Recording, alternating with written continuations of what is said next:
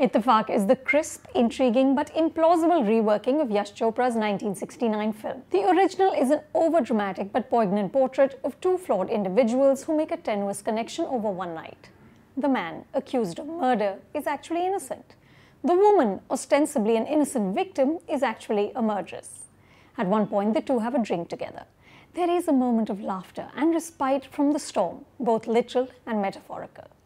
But debutant director Abhay Chopra isn't interested in telling us this story, which incidentally has worked through the decades and across languages.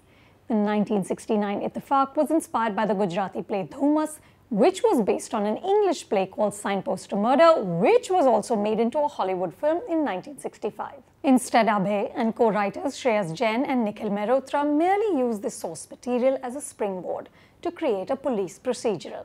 Most of the action takes place at the Colaba police station and the real protagonist of the film is an investigating officer, Dev, played by Akshaye Khanna. This is a wise decision. Dev is the best etched character in the film. He's skeptical and tough, but also humane and genuinely funny. At one point, you see him flipping through a magazine on the pot. In another scene, when the prime accused, Vikram Sethi, is shedding tears, Dev moves the plate of food sitting between them, saying, Sambar me girega. I think there might be potential for a broody Mumbai crime franchise here, with the acerbic Dev saving the city. Akshaye has just the right mix of acting chops and eccentricity to pull it off. Sidharth Malhotra is Vikram, a dashing famous book author from the UK.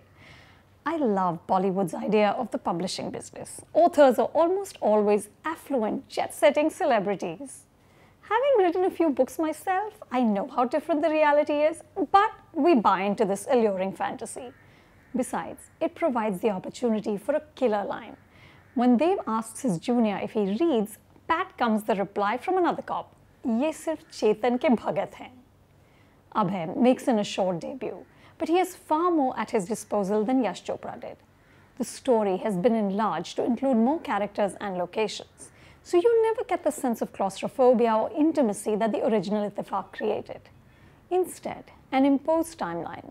Vikram has to be charged within three days, otherwise he'll return to the UK, creates a sense of urgency. The story is narrated Rashomon-like from different points of view, and through the first half, it's genuinely gripping. The second half loses some of this steam. The peripheral plot points don't fit organically, and the climactic twist is too far-fetched. I also wish Sonakshi Sinha had more to work with. Maya has little of the vulnerability or complexity that Nanda's character Rekha had in the original. She's flatly written and fairly forgettable. Sidharth does better, especially in a scene in which Vikram breaks down in the lockup.